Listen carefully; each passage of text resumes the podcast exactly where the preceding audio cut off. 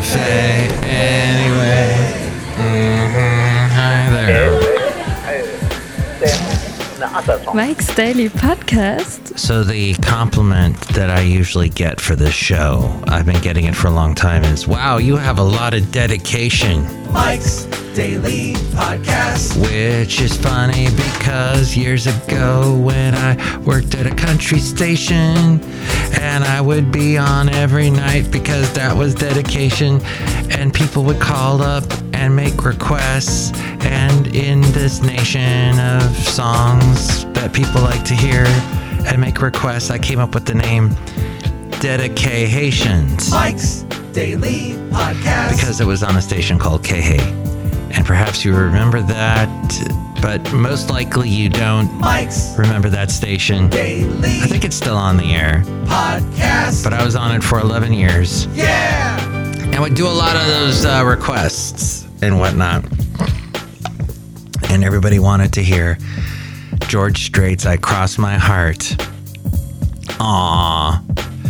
And that was many, many a times used as a wedding song. So...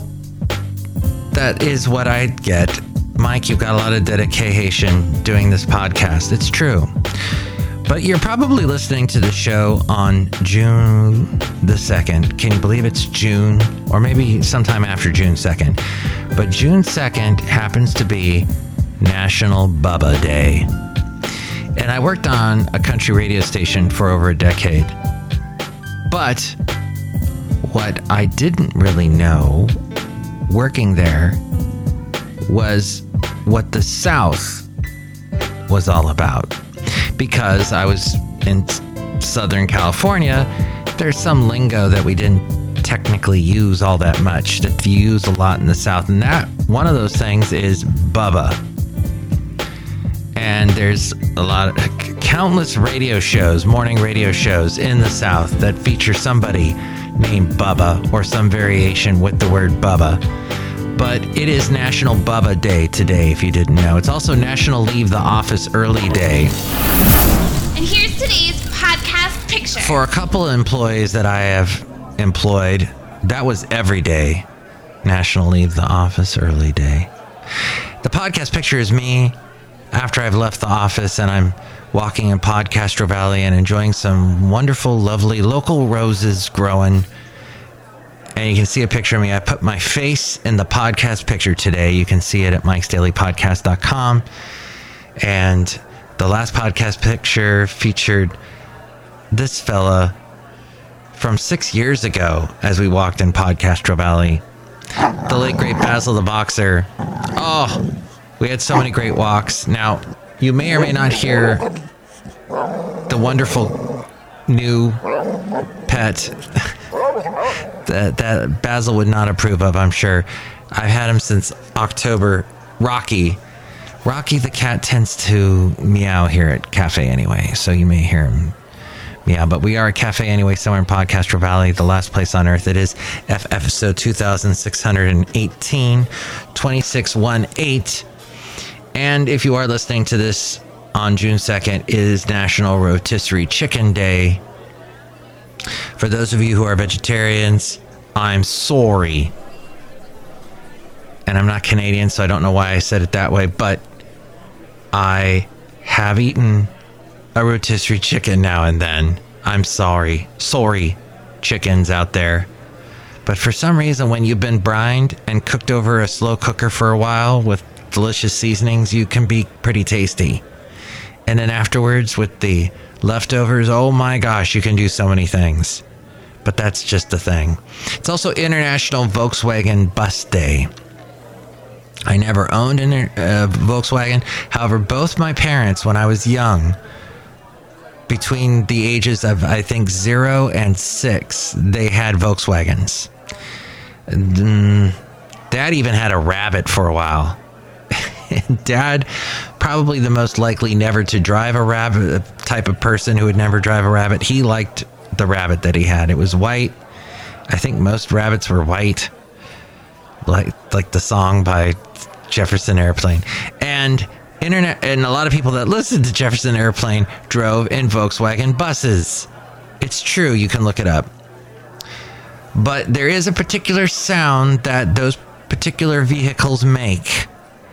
And it, if even to this day, when I hear one of those engines in a Volkswagen from that era running along, there must be a YouTube channel that just features that music and uh, uh, that sound in a loop.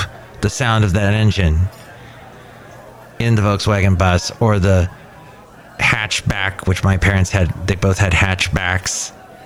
Or the bug, the beetle, the rabbit. There is a particular sound that just lulls me to sleep. And my dad would be talking to me and I'd be out cold. So yeah, and Rocky Road Day. So in honor of my cat, Rocky, it is National Rocky Road Day. What exactly is in Rocky Road? You've got your chunks of some kind of nut and usually some kind of marshmallow. But then if you add chunks of chocolate, you've now stepped into heavenly hash category area. I think there might be some vanilla cream in that as well. But Rocky Road, a little more simple. And I would love to tell you that. Oh, and of course, there's also the uh, chocolate bars that are also sometimes called Rocky Road. The flavor was created in nineteen twenty-nine by William Dreyer. Yes, the one from Oakland, California. And we have a Dreyer's ice cream in PodCastro Valley. When he cut up walnuts and marshmallows with his wife, sewing scissors, and added them to his chocolate ice cream in a manner that reflected how his partner Joseph Edy's chocolate candy creation incorporated walnuts and marshmallow pieces. Edy's is a type of ice cream as well, an ice cream franchise that's big here in the Bay Area. Later, the walnuts would be replaced by pieces of toasted almond. After the Wall Street crash of nineteen twenty-nine, Dreyer and Edy gave the flavor its current name. As we go outside of Cafe Anyway, somewhere in PodCastro Valley, the last place on earth, anyway, very close to Oakland. Quote, to give folks something to smile about in the midst of the Great Depression. Alternately, alternatively, Fenton's Creamery, also in Oakland, claims that William Dreyer based his recipe on a Rocky Road-style ice cream flavor invented by his friend Fenton's very own George Farren, who blended his own Rocky Road-style candy bar into ice cream. However, Dreyer substituted almonds for walnuts. And if you head east of here a little ways, over to Salida and Modesto, where there are lots of almond trees, they call them almonds, because when they fall off the tree, it knocks the L out of them. And that's supposed to be a joke, so... The original Rocky Road ice cream used chocolate ice cream with no chocolate chip pieces. By blending numerous ingredients such as chocolate ice cream, nuts, and marshmallows, the Rocky Road flavor was one of the first types to mix in the materials together versus just being one plain, one or the other, chocolate, vanilla. The style was developed by Dreyer's lead chemical engineer and dairy chef Noah Holliday. Now that's a festive name. And proved difficult to produce due to the nature of freezing and preserving various mixed ingredients. Over the years, after the inception of the flavor, many companies would try to imitate or mix in other ingredients such as various nuts, fruits, and toppings, but the original combination proved to be the most popular. Fascinating, isn't it? All of this coming from the Bay Area, particularly the Oakland area, the East Bay. Joseph Edy, William Dreyer, and George Farren of Fenton's, all there to thank for Rocky Road ice cream. And I got sidetracked big time. And you may not have even be, you, if you're not listening June second, I know this doesn't pertain to you, oops. But still, that's Rocky Road ice cream for you. Okay, so there was a floor vote on the... Let's see. Okay, so it passed Congress. We're talking about to, oh, yes. And then we're kind of sort of talking about our president tripping, yikes, and falling. Let it just be a public service announcement to anybody in their eighties. Please, please, please be careful. Now, my mom in her seventies tripped and she hated Biden. She was not happy that he wanted, that he won. She wanted Trump and had a Trump sign on her front lawn. But years and years ago, she was walking in a parking lot and hit one of those concrete little barriers that are really low to the ground, but it's supposed to be where you your tires hit so you know, oh, I've gone too far in the parking spot. Well, she tripped over one of those, and that began a chain of horrendous events to her leg, which eventually ended up causing her to lose her leg. But it was vein related. It had to do with the veins in her leg and circulation, and, well, it just progressed from there. It's very sad. But the point is that my mom did not like Biden, and Biden fell. He fell hard, apparently. So, and even if you didn't vote for him, we wish the best for our president. Biden and Kevin McCarthy, the G O P House Speaker, reached a deal that would suspend the debt ceiling until twenty twenty-five and put a lid on non-defense government spending. It effectively freezes non-defense spending next year and limits it to a one percent bump the following year. In effect, this amounts to a budget cut because of inflation. A few other deal tales, deal tales, deal tales. The bill adds work requirements for some people aged fifty to fifty-four receiving food stamps.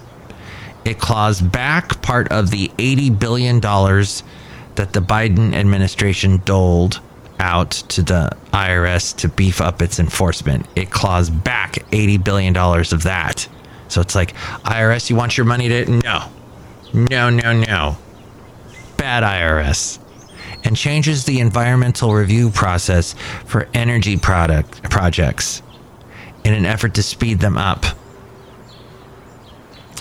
Which is interesting. So, yes, some give and take. I can see where the first two things I mentioned with the requirement for fifty to fifty year olds receiving food stamps and stopping money going to the I R S, that is definitely something Republicans want.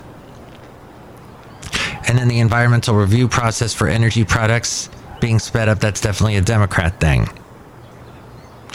And then you have, but you know what? That could be either side. Either side. I know some Democrats have loved to see the I R S not get a eighty billion dollars. And some Democrats saying, hey, maybe people getting food stamps between the ages of fifty and fifty-four should do some, should be working. But the whole effectively freezing non-defense spending next year and limiting a one percent bump the following year. So that means money's still going into the military. That definitely sounds more of a Republican thing. So, needless to say, it does seem like Republicans got a lot out of the deal, and it does seem that they should be happy, but they're not. You still got Lindsey Graham saying, this looks like a terror, this looks like a house, this looks like a party on fire. Meemaw says that Seth Meyers does a great impression of me, and I should just shut up. If you enjoyed the fight over the debt ceiling, we're probably going to all do it, have to go through it again in twenty twenty-five, so make sure to stick around. Don't miss out on that. Don't miss out on that, Meemaw. Okay, and one more story, just for the heck of it, and thank you to Rob Black and Your Money, the podcast that I helped produce, and Rob Black is the voice of that and pulled all this together. Thank you so much, Rob, for doing that. He's a very smart mind, thinks in dollar signs constantly. Um, this was one other thing. Tesla, the Tesla Model Y, and this makes me go, why, was the best-selling car worldwide in the first quarter. That blows my mind. Because they're so expensive. Because that means there's a lot more places in this world, contrary to what a lot of us believed, that are ready for power, that are wired for electric vehicles. Electrical vehicles can go around, drive around, and and have a place to charge, despite the fact they got to sit there for long periods of time to charge. And it means that people that own these things have rigged their houses or their apartments or wherever they are to have that kind of charging power, charging apparatus, charging service. It's also the first time a pure electric vehicle has topped the global sales rankings. This while Elon was in China. But speaking of another tech juggernaut, Amazon, their workers are planning to walk out over a lack of trust in leadership, as well as recent layoffs and a return to office mandate. They don't like that. I know where I'm working, they're doing a definite return to office mandate. It doesn't really affect me because I'm always going into the office anyway. And also, people are mad that the e-retailer's environmental record is poor, according to Amazon workers. The Succession finale. Oh, did that end? Oh, sorry, I didn't know. By the way, speaking of shows, watching shows, I stopped watching that Happy Valley show. I could not do it. And then I read ahead.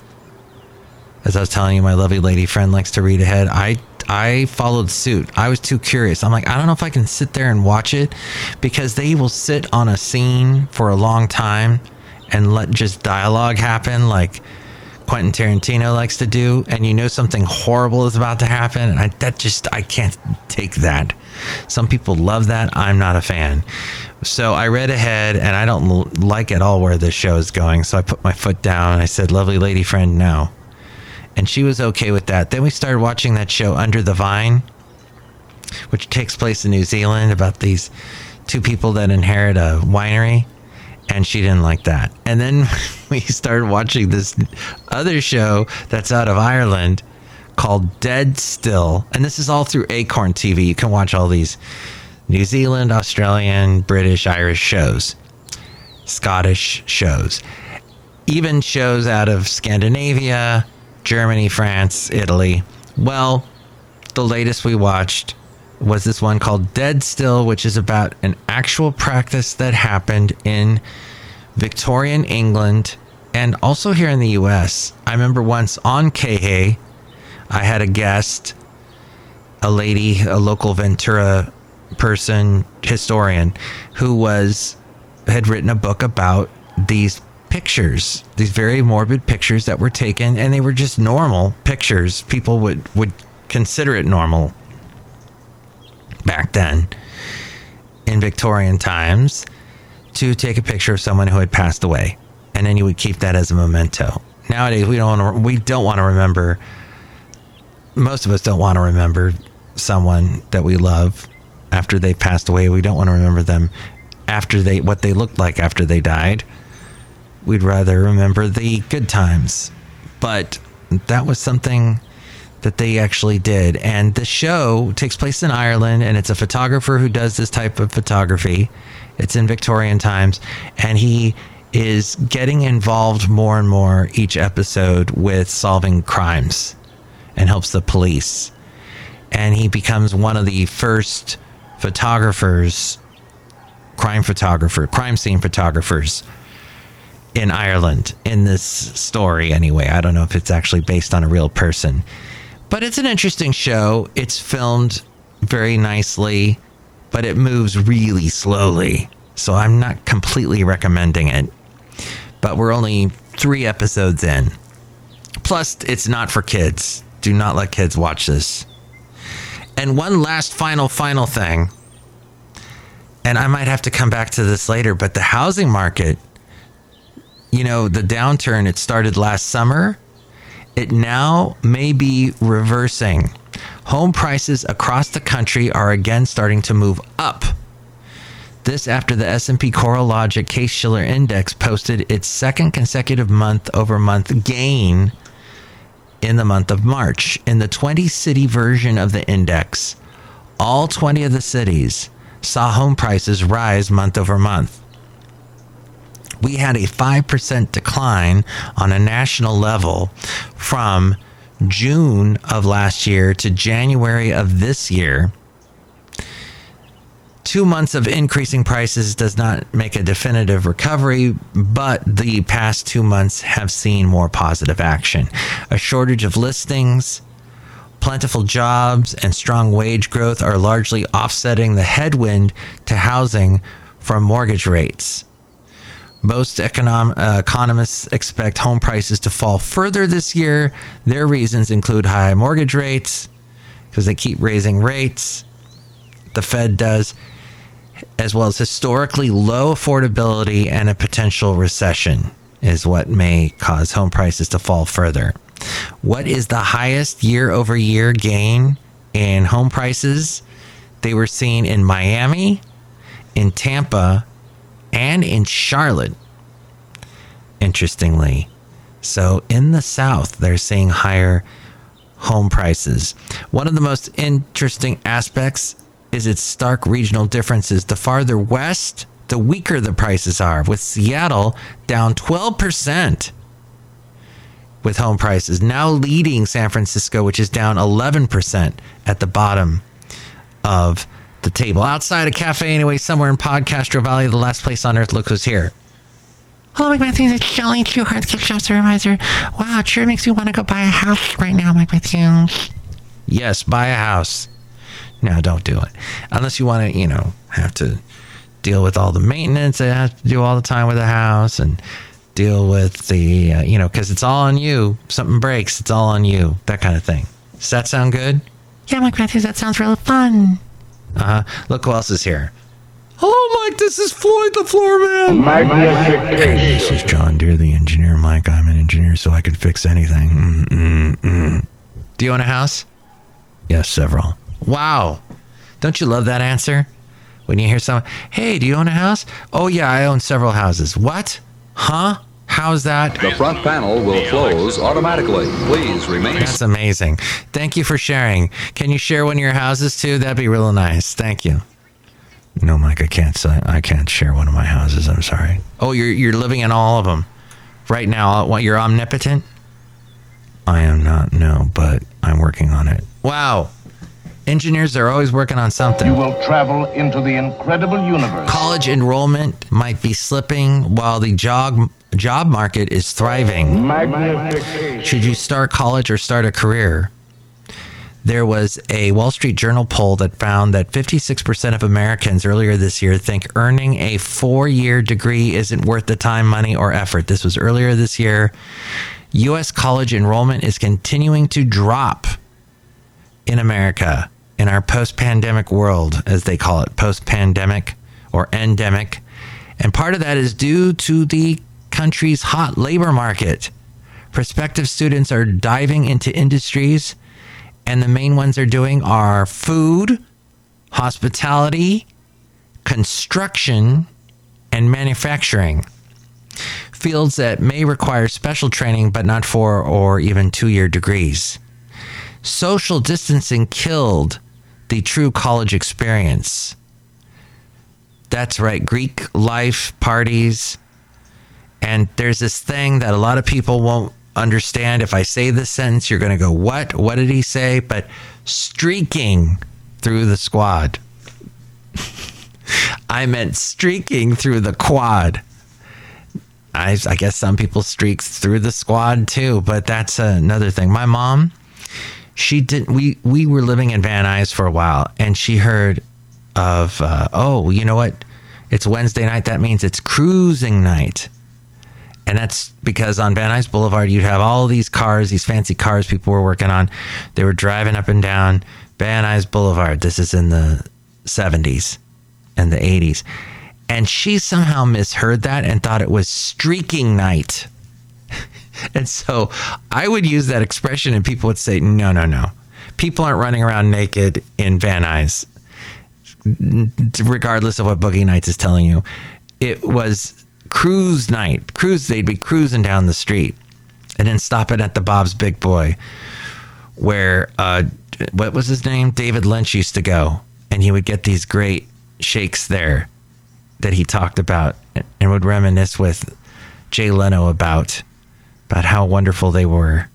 And you had to get them right at this particular time of day when they switched the type of, um, there was something he said, type of ice cream, or the or the ice cream had reached a certain cold level. He, this is what David Lynch, you can find it on YouTube. Just look up Jay Leno, David Lynch interview on The Tonight Show when Jay was uh, filling in for Johnny Carson. So apparently enrollment across all sectors, public, private, four-year, two-year universities in this year have fallen about half a percent year over year. Last year, seventeen point two five million students.